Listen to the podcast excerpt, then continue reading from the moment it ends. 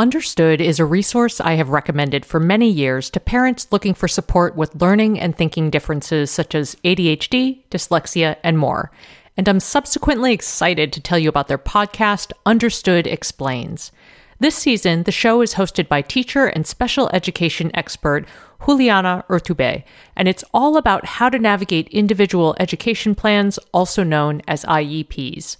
They cover topics such as how to tell if your child needs an I E P, common myths about special education, and the difference between I E Ps and five oh four plans. I love how Understood Explains breaks down the overwhelm by unpacking an important topic each season and then drilling down further into key basics in each episode. Most episodes are between ten to fifteen minutes, and episodes are available in both English and Spanish. So fantastic, right? To listen to Understood Explains, search for Understood Explains in your podcast app. That's Understood Explains wherever you get your podcasts.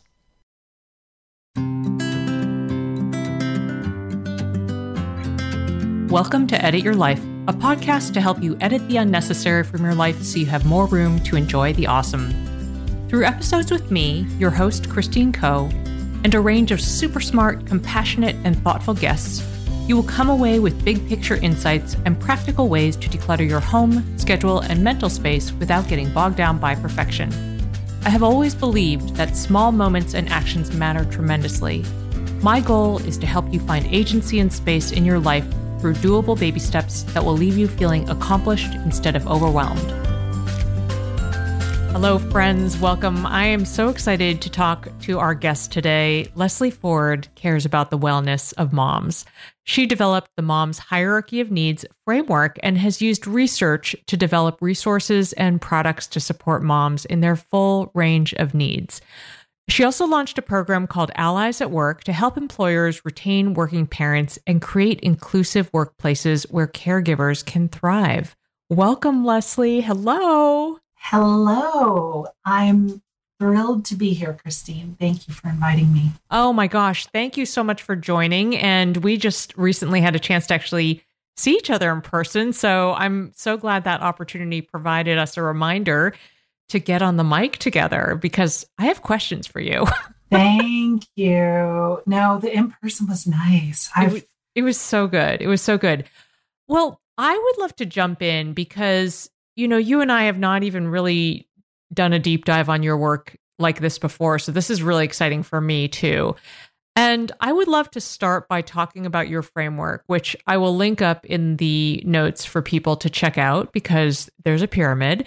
And um, I think it was really both surprising and also shocking to see what's in that framework so clearly depicted. So I would love if you can provide a top line explanation for how you arrived at this hierarchy of needs. And also, I'm curious if there's something that routinely serves as an aha moment for people when they see this framework. Absolutely.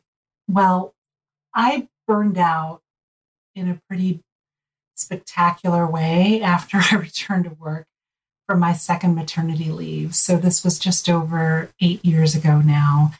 Um, at the time, I had taken on a pretty big promotion while I was pregnant. And in the twelve weeks that I was away, it was like the whole world had changed at my then employer. Like we went from focusing on top line revenue to bottom line profitability. I had several members of my team shift roles while I was out, and then several others when I came back who had to go out on leave. Um, and they were all unplanned leaves.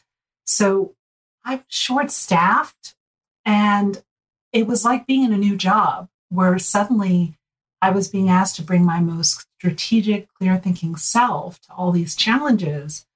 But I had a newborn and a toddler. I was sleeping in ninety-minute increments, and I was exhausted. And there was a lot of days where I didn't remember driving to the office, even though it was nearly an hour away. Or I'd get all the way there and realize, after kind of like a frantic race through the parking garage and up the stairs, that I'd left my breast pump at home. Mm. And I would have to drive all the way back. And I I thought I was going to die. I didn't understand what other people were doing, what other uh, women were doing who were trying to take their careers and growing their careers and make it fit with parenting. And it was after the burnout, it was probably a good year or two after, I was approached by a startup founder about why moms were so stressed. Uh, he was developing a wearable device for stress. And, and I said, well, you know, there's Maslow's hierarchy of needs, and then there's Mom's hierarchy of needs. It's like it just came out of my mouth. Mm-hmm. And I felt it in my body. I was so excited about the idea of it. I drew down a little piece of paper.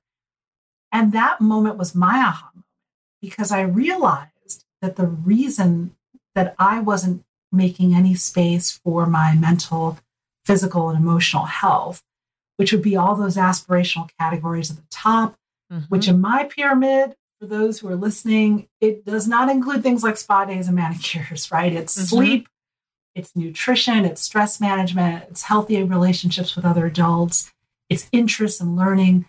The reason we don't get up there is because everything that we really cherish and prioritize in the bottom two thirds, you know, like our children's milestones and their activities and their education, our responsibilities in the household, our professional roles, all of those things are never done. Mm-hmm. We could really spend twenty-four seven in any of those categories. And for me, when I had that like awakening, I realized that there would be no discretionary time. You know, before kids, you kind of think, oh, well, when everything else is done, then I will go for that run or call that friend or, you know, start that P H D program or, you know, whatever it is that you want to do. You condition yourself to believe that there's some space when everything that you prioritize or consider important or that you're committed to is over, but there's no over. Like when you have kids, right. There's no more discretionary time. So that kind of gave me the permission I needed to get ruthless about making space for those restorative activities at the top. And it really changed the way I thought about time. Um, and it and it made me so intentional and aware about my time that it allowed me to gradually climb out from burnout and also like regain the kind of growth and momentum professionally that was really important to me, especially early in my career. Mm. Yeah, well, we have certainly had a number of guests talking about time and the the tricky nature of it. I mean, do you think that is the biggest stumbling block, this feeling of, you know, oh, I'll take care of that while it's done? Or are there other things that you are seeing as big stumbling blocks, especially for moms in terms of prioritizing that growth and self-care? And by the way, I talk all the time about the non-sexy side of self-care, all those essential things you have to do for yourself that are not, in fact, a spa day. So I'm with you there. Mm-hmm. Well, oh, there's so much about that that's tricky, Christine. I mean, probably the biggest one that I see, especially in my survey data, is guilt. Mm. That even when we do have discretionary time, as fleeting and interruptible as it is, women are socialized and conditioned to be pleasing and self-sacrificing and, you know, concerned about others to the point that they are minimizing their own needs in many cases. So we have that conditioning that's wrapped up in this. And even if the discretionary time is there, like I said, it's not often, but even in that situation, there's so much guilt associated with using that time in service to ourselves. It's like, well, wait a minute, I should be doing something else. I should be cleaning the counters. I should be taking care of the kids. I should be, I should be, I should be tackling this long to-do list.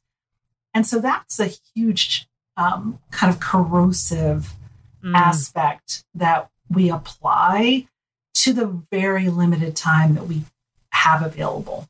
Yeah, yeah, I, I totally hear that. And I will link up in the notes also an essay. I've been doing a lot of writing on Substack, which I love. And, you know, a recent reminder um, from my my twelve-year-old who gave me at at Easter, a she had assembled a gift, like a gift package for me for Easter with nice. a hand-drawn coupon to chill. That was the name of the post, I believe. But the point I was making in that essay was that um, there was some, uh, years ago, there was work that I had read that was basically saying, and again, I think it was similar, it was survey data. And the finding was that, you know, when you ask kids what they want, they're not, they're not asking for big, grand things. I mean, one of the top lines of what kids wanted was parents who were less stressed and just more present. So mm-hmm. it's really mm-hmm. like the basics are just so important. Absolutely. And being, whether it's physically or mentally, in this place of chasing the to-do list, right, which again is never done, mm. it prevents that enjoyment that comes from presence, and it prevents that connection that comes from presence. And it even prevents that self-reflection and thoughtful planning that's required to grow and to solve problems. So I feel like we get stuck in this loop of being always on, not having any space for relief. Mm. And it's damaging our health. Um, you know, women are at greater risk for so many, as I'm sure you well know, stress-related conditions and illnesses.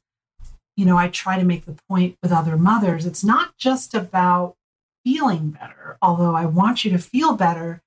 It's about being healthier. Mm-hmm. It's about having a higher quality of life and a, a longer, healthier life. Mm-hmm. Mm-hmm. Yeah. Well said. Well said. Well, Leslie, we have uh, many more questions to address. I actually want to dive into work-related issues, given, and it's very accurate and appropriate, given that you started here with your story of professional burnout. And we'll be back after a quick break. Did you know that hyaluronic acid naturally occurs in our skin but decreases gradually as we age, leading to thinner, drier skin? If you're looking for support hydrating your skin from the inside out, check out one of the tools in my hydration arsenal, Rituals Hyacera, which I take every morning. Rituals products are tested and validated by a third party for allergens, microbes, and heavy metals, and Hyacera is clinically proven to reduce fine lines and increase skin smoothness in ninety days. They also engage in industry-leading sustainability standards and are a female-founded B Corp, which means they hold themselves accountable to not just their company's financial health, but also the health of people and our planet. Want to join me in hydrating from the inside out?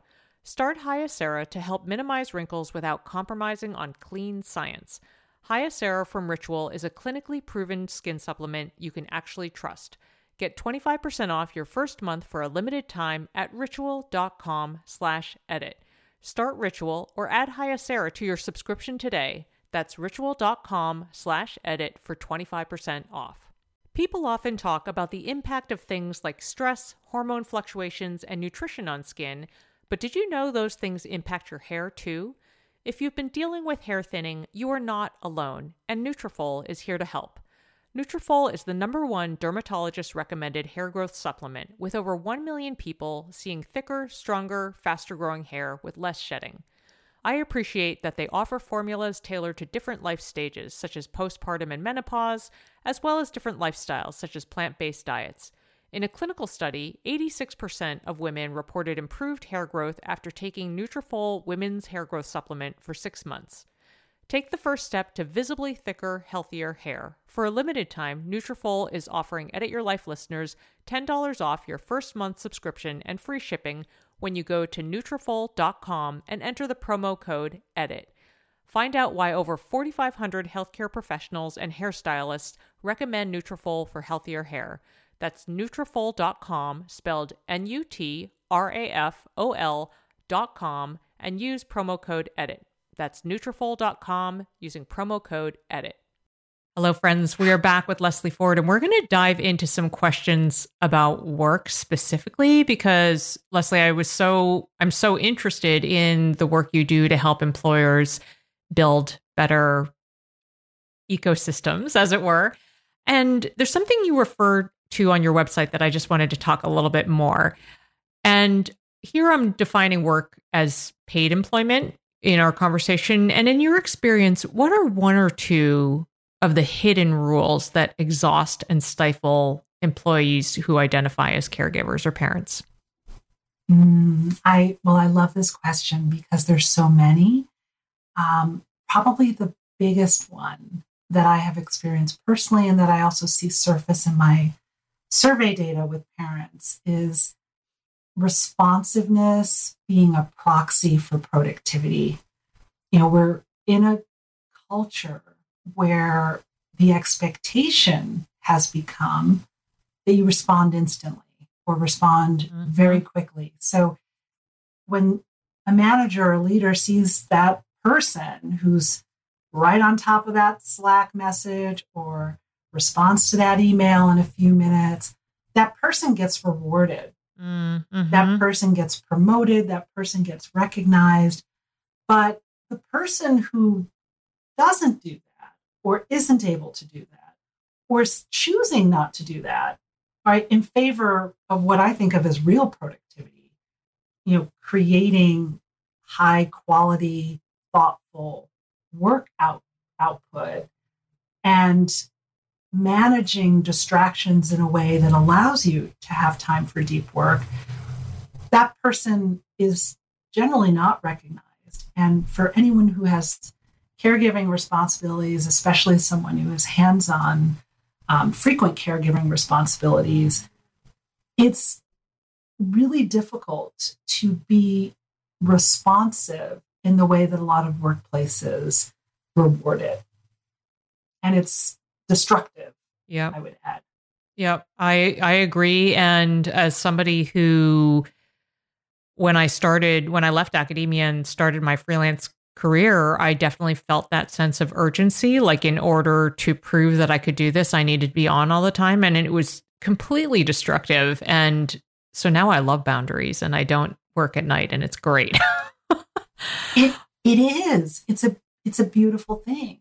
Um, I think it also changes and improves. Now, of course, it depends on the nature of your job and the type of work that you do, but the quality of your work is enhanced mm. if you can be thoughtful about how you do it and you are managing the time for the work, not just the communication about the work, mm-hmm. and prioritizing the quality of it, not just the back and forth.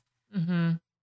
Well, you know, this particular issue about communication and urgency and responsiveness, in my mind, also really speaks to culture and the culture of a work environment. So I wanted to ask you this. You conducted a study during the pandemic, and you found that ninety-seven percent of parents lacked the psychological safety to ask their managers for what they need. And just last week, I was talking to my husband about the power imbalance in a situation where, say, a C E O says, oh, well, my door is always open. People should come to me if they have a problem.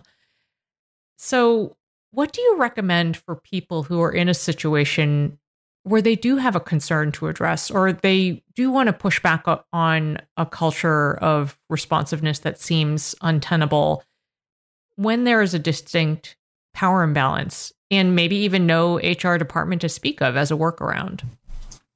Yeah, it's It's difficult. I won't minimize it, because that power imbalance is certainly there and present for most workers in some way, right? Depending on who you're addressing and, and who you have to raise the concern with. But particularly for women and people of color, or people who are in a historically overlooked group, the, the ability to set boundaries isn't there in the same way. Mm. And the reception to setting boundaries is different. You are met with fierce resistance to taking agency. So with that said, I encourage people to use the safety of numbers whenever mm-hmm. possible. You know, I think what's been kind of beautiful in the in recent years has been the rise in prevalence and power of the employee resource group. And so for, you know, parents or caregivers of an older person or a special needs adult, you know, for anyone who has this like challenge of managing the really limited discretionary time and very unpredictable access to discretionary time. Talk to your colleagues who are in a similar situation, whether it's formally through an employee resource group or informally, about policies and practices, and band together to make recommendations. And I think what also is useful, although it shouldn't be necessary, it tends to be effective, is to frame the challenge through the lens of the organization's needs. Mm. So, you know, in the spirit of being more productive or effective or using our time wisely or getting aligned more quickly, that tends to be what leaders will listen to and respond mm-hmm. to um, over the human need behind it. So I recommend that people take that approach, because I have used it personally in my life and I've seen it used effectively. And when I advise clients, that approach in the workplace is part of the language that most organizations speak. Mm. Yes, that is a really astute recommendation. And in fact, I recently had a conversation where I was really pushing the human element and it was seemed to be falling on deaf ears. So now I understand why. I know. I mean, you would think, especially now, right, that we are in this place as a culture where there should be a greater sense of enlightenment and awareness to just how fragile the human condition is after mm. everything we've been through in the past few years. But unfortunately, not every leader responds to that as their call to action. Mm-hmm. Now, you know, you brought up equity or lack of equity, and I'm curious if you think there are additional safeguards that one might consider if you are in, you know, you identify as somebody who has kind of less societal protections. Is there anything, is there any nuance there? I mean, I'm sure there are a million things, but are there any top line nuances you might have in addressing a power imbalance that is further amplified by identifying as a less powerful group traditionally? Absolutely. This is where allies and sponsors or mentors can play an outsized positive role. If you're in an organization where you have a trusted group of colleagues or connections who can speak on your behalf, it's, again, unfortunate, but the reality that their advocacy for you might be better received and heard in a way that your own advocacy for yourself will not be. Mm. So I mm-hmm. encourage people to lean on those connections when they have those trusted connections. And even if it's external to your organization, if there are people in your life that you trust, that believe in you, that understand you, bounce an idea off of those people, have a conversation about something that you're navigating at work and get some external perspective on a way to approach it and how to enlist support for it. All of those things are helpful. Um, the rise of coaches, coaches of every stripe for any possible challenge you could face in life, um, I think is a really positive thing as well, especially if you are in a historically overlooked group. So if it's an executive coach or a career coach, mm-hmm. some organizations are providing those resources and benefits increasingly. I mean, it's it's been done for a long time at the C-suite level, but it's starting to become more democratized. So being able to leverage a resource like that to provide some guidance on how to address the need that you have and do so in a way where your voice will be heard and that you can have a clear ask and a set of measurable outcomes. Mm. Mm-hmm. Yeah, that's really, really important. Wow. I'm so glad uh, we had a moment to talk about that. Leslie, I have a few questions, including ones about mental health and these in-office requirements that have kicked up. And we're going to get to those after a quick break. As you know, I am all about micro improvements, and if you'd like to dedicate a little time each day to learn a language, I have a great solution for you. Babbel is a science-backed language learning app that offers ten-minute language lessons designed to help you start speaking a new language in as little as three weeks. Materials are rooted in real-life situations, so you can learn important basics such as ordering food and asking for directions. Babbel offers personalized learning content, real-time feedback, tracking, and visualizations. And their speech recognition technology helps you to improve your pronunciation and accent. No matter what level you are looking for, casual, intense, or something in between, you can enjoy app lessons, podcasts, and live classes from the comfort of your home on your schedule. Here's a special limited-time deal for Edit Your Life listeners. Right now, get up to sixty percent off your Babbel subscription. This is only for Edit Your Life listeners at babbel.com slash edit. Get up to sixty percent off at babbel.com slash edit. That's spelled B A B B E L dot com slash edit. Rules and restrictions may apply. This show is sponsored by BetterHelp.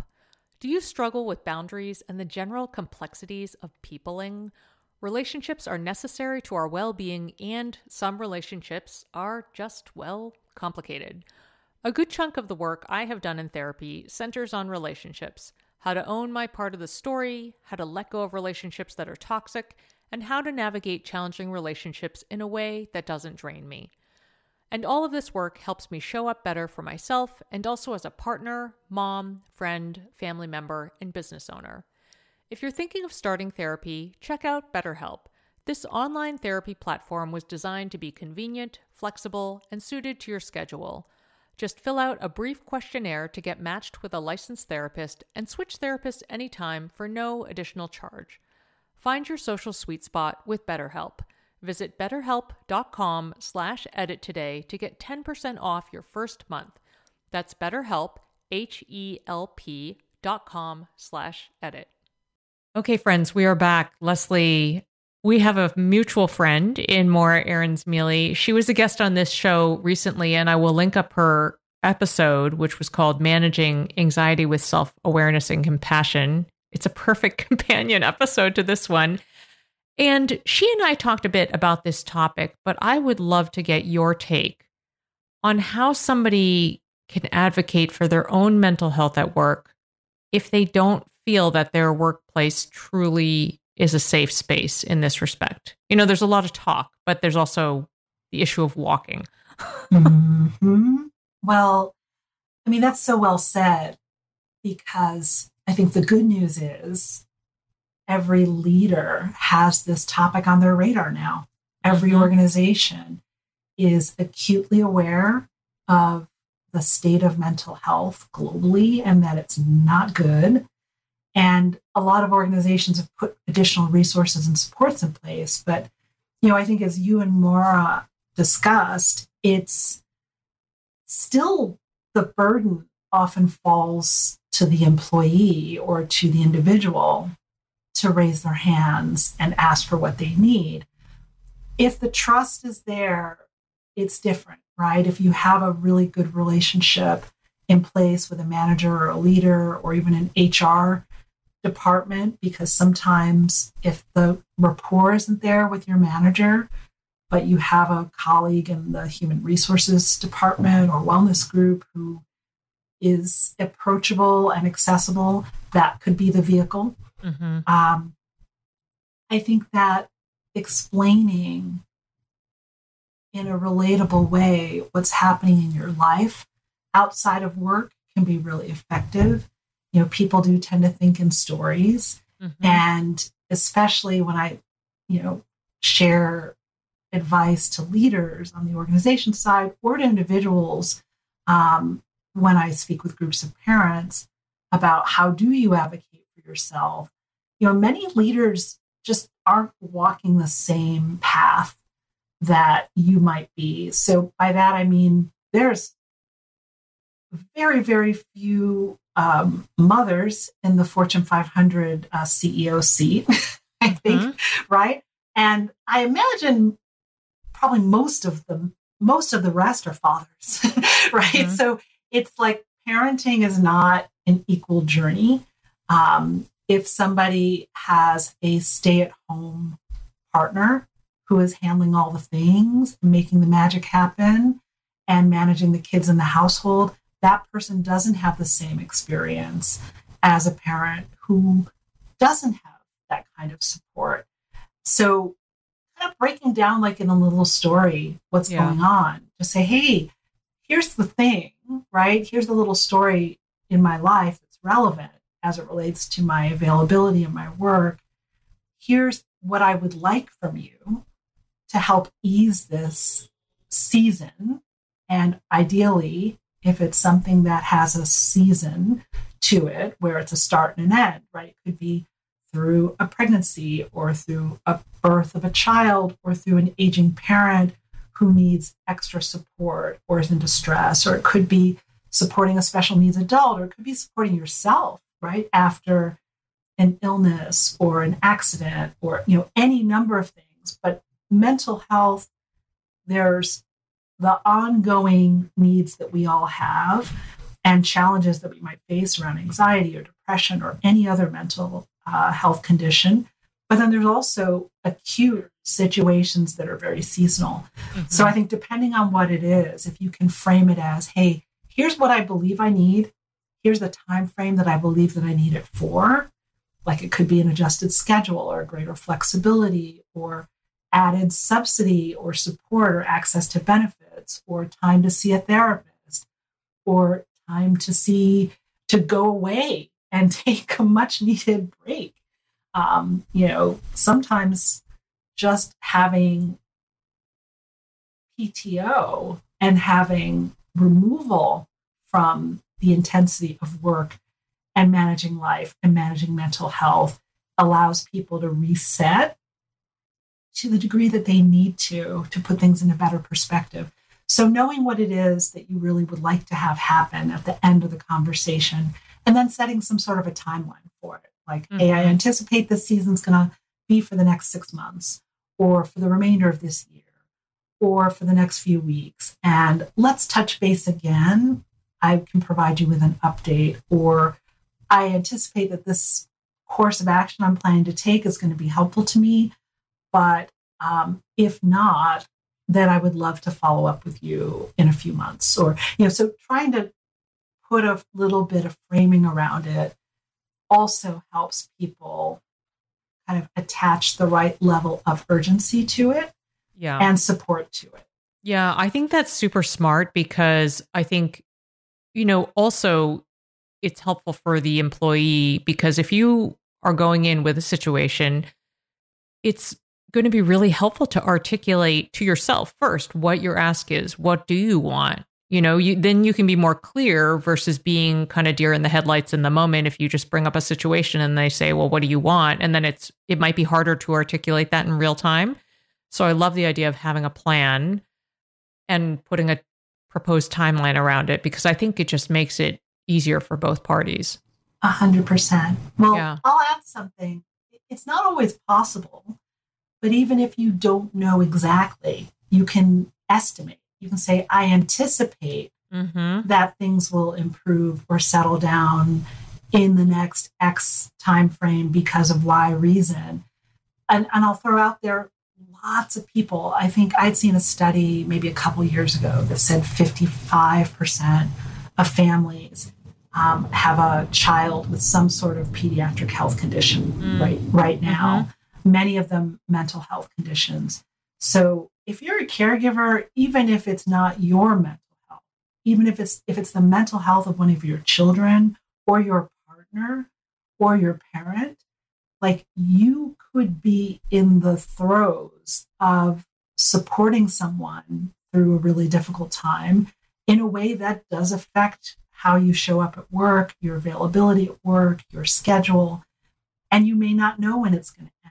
Mm-hmm. But you can be as transparent as possible, um, state your intent, state what you need, and provide that space to check back in and readjust the plan if it's not working. Yeah, that's excellent. That's excellent.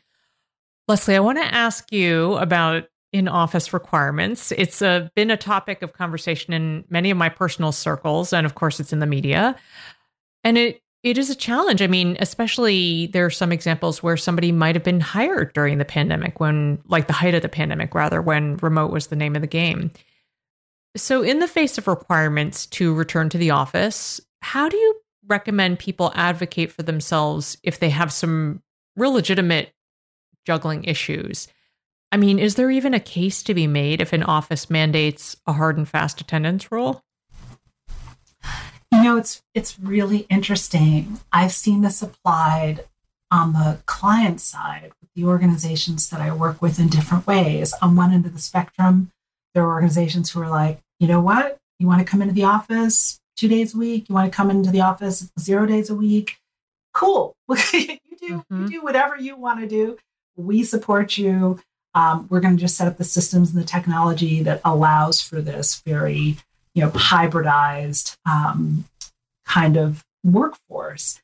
But then on the other end of the spectrum, I have a client where there's a mandate. It's, it's I believe it's two or three days a week. Mm-hmm. And even in situations where the individual has a role that can easily be productively done remotely, um, perhaps even it could be argued more productively done remotely. And they don't even have a team in the same office that they work with, mm-hmm. right? Because I've heard this story too. Yep. Like people yep. have colleagues in Europe, colleagues in Asia. They're not even seeing the people they work with when they do go into the U S office or the physical space that they're being asked to return to. So then it's like it doesn't make a lot of sense. And the reason I kind of share those two contrasts, if you're in that latter situation where there isn't a work benefit to being physically in the office because your role doesn't require it, your communication doesn't require it, and the nature of what you do and even the location that you're in means that suddenly having to commute, however long that commute is, is a detriment, right? Mm-hmm. There's no there's no value add to you physically being in a certain space.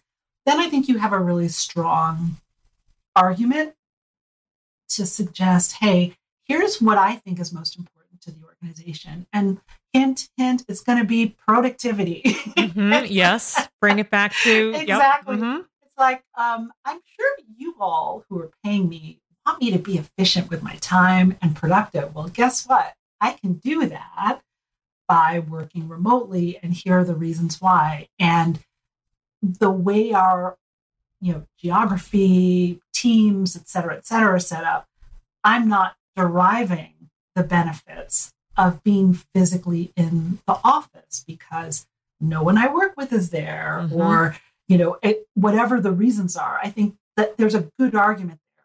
Yeah. What I think is harder if you are one of a few or one of only, or you really do have a team. Um, if you're a manager and managing other people, and your people might be earlier in their career, or or you might be in a role where you have people who are physically on site and they have to be there. You know, there's lots of nuances to why you may want to come up with some sort of a workaround and say, hey, you know what? Even though I would love to work from home forever and ever and ever because it's super convenient and productive, there are certain needs where, for communications reasons or for training other people reasons, you know, I need some in-office time. But it may not be that it has to be the same amount that you're being asked to give. Mm-hmm. You might be able to come up with a really good compromise where you get the productivity and flexibility and lifestyle benefits that are important to you, and the organization receives the in-person touch for whatever reasons that they want that. Um, like I said, it's often bonding or communication or training, or perhaps the team that you work with has to be on site. For any of those reasons, like finding some compromise that's mm-hmm. of value to both parties. And, you know, and then the, the other extreme, I guess the third option is if you really can't find that alignment with your employer, now it's not fringe anymore. There's so many organizations that are offering remote work in a way that wasn't even possible like five years ago. Like you can upgrade, right? You yep. can find that employer or that environment where if you know that your quality of life, your productivity, and your flexibility are enhanced by never having to set foot in an office, there's a place for you that's going to allow for that. Yeah. Yeah. That's so important. I mean, I think the general thread is to be really clear if you need to advocate for yourself at work in any way, shape, or form, is to be real clear about the ask and the benefits and how it could impact things in a good way. Um, so that's, that's really, really important. And I'm glad you shared those different examples, because it does, even though the conversations I'm having are circling a lot around in-office attendance, I mean, it is still all over the map. So yeah. Yeah. Okay. I'm gonna add, yeah, go ahead, I'll, please. I'll add just one more thing for someone who's in a historically overlooked group. There are so many studies around people's just feeling of safety being mm. higher at home, um, feeling like it's not as if the microgre- microaggressions are still going to be there, right? Whether you're physically there or not, but mm-hmm. some people really do derive a sense of just like power and comfort and happiness from being in their physical space and navigating it remotely versus being uh, there on yeah. site with the very visceral experience of bias, right, happening kind of in your face or in that mm-hmm. meeting. So if that's your situation, you know, I encourage you to find the other people in the organization who might be your people. And it doesn't mean that they have to share the same, um, you know, na- you know, insert the blank, gender, ethnicity, culture. You know, they don't have to have those components. But if you have those people who you who are your people, where you actually enjoy spending time with them, you have things in common, they support you, they make you feel valued. Maybe there is an option to also do some coordination around, hey, let's, if your in-office day is on this day and mm-hmm. I align my in-office day on that day, then at least it, it changes the equation where you feel like you have some agency yep. about this return and the conditions that you're going to experience when you're there. Yeah, that's super smart. Yeah. Leslie, so we're coming to a close of our time here. And at the end of each show, I share, or in this case, I ask my guest to share what is called Your Next Edit. It's a really actionable tip that listeners can consider doing right away after they finish listening to us chat. So in the context of our conversation, I would love for you to share your next edit, an action item for our listeners today. Oh, absolutely. So um, I'm a huge like systems person, systems thinker person, and I've had to shrink down, systematize a lot of things in my life to make everything fit. And one of them has been thinking about time differently in all the ways. And something I talk to parent groups about when I'm with employee resource groups, or even the moms who are kind of in my community, is this idea of energetic space. Because people will tell you a lot about like time management or make more time or allow yourself to have time. And yes, but not all time is equal. Mm. So I say to people, you know, please don't decide to start writing that book proposal at five a.m. if you're not a morning person, mm-hmm. uh, you know, or don't decide to start training for that marathon at eight o'clock at night if you know that's when you're going to be exhausted. So for me, this idea of like energetic space is that, one, you have the energy that matches what the task is. So whatever that thing is that you really want to do for your health, for your growth, like pick a slot where you have the energy for that task. And then the second is that you have childcare coverage. I'm going to say that again for those who can't hear that. Make sure you have childcare mm-hmm. coverage. And that coverage could mean that they're asleep, right? But don't try to start that thing or do that deep work or engage in this new area of, you know, exploration when you're going to be interrupted every five minutes, because that's mm-hmm. hard, right? Mm-hmm. So that's the second piece. And then the third is that you have a time of day and a chunk of time that is sufficient for the task. So once again, like don't decide you want to start writing your great novel when you have like a fifteen minute slot. Yep. Mm-hmm. Mm-hmm. Like, give yourself ninety minutes or two hours, give yourself a deep work slot, or if it's exercise, make sure you have sufficient time to at least get your sneakers on and get out the door. You know, don't try to like squeeze things in. Um, and I know that many of us are time bending magicians when it comes to squeezing things in, but there's a way where it feels diminishing. Yeah. Like you're trying to do something and you're doing it in a time where it's just not going to go well. And you end up feeling badly about yourself, and you should not. Mm, mm, those are perfect and um, incredibly well-timed, because I will, by the time the show goes live, have published an episode about tackling dreaded un- and mundane tasks in addition to all the big other things. But one of the things I talk about is really finding those golden hours and the optimal times to do the things you need to do. So that's just a perfect connection. Leslie, thank you so much for your time today and for joining me on the mic. This was such a pleasure. You are very welcome. Thank you for inviting me. This is, I knew it'd be fun. Oh, I, I'm so glad. Thanks. Take care. Okay, friends, you will find the show notes for this episode, including links to resources and related episodes at edit your life show dot com. As ever, I would love to hear your thoughts and questions. Come say hello on Instagram or Facebook at Edit Your Life Show, or send an email to edit your life show at gmail dot com. I would also be grateful if you would drop Edit Your Life a review on Apple Podcasts, or tell a pod-loving friend about the show. Thanks for listening. I'm Margaret. And I'm Amy. And together we host the podcast, What Fresh Hell, Laughing in the Face of Motherhood. Margaret, I would say you're sort of a where are my keys kind of mom. Correct. Sometimes a where are my kids kind of mom. Well, you're, Amy, more of a we were supposed to leave thirty-five seconds ago mom. I mean, touche. In each episode of What Fresh Hell, we come at a topic from our usually completely opposite perspectives. I bring the research. And I bring kind of the gimlet eye. Like, is that research really going to work, people? And almost ten million downloads later, we're still laughing. We also talk to experts in the parenting field, plus parents with stories we can all learn from. We make each other laugh, we challenge each other's assumptions, and we have what we think is the best parenting community on the internet. Check out What Fresh Hell, Laughing in the Face of Motherhood, wherever you listen to podcasts.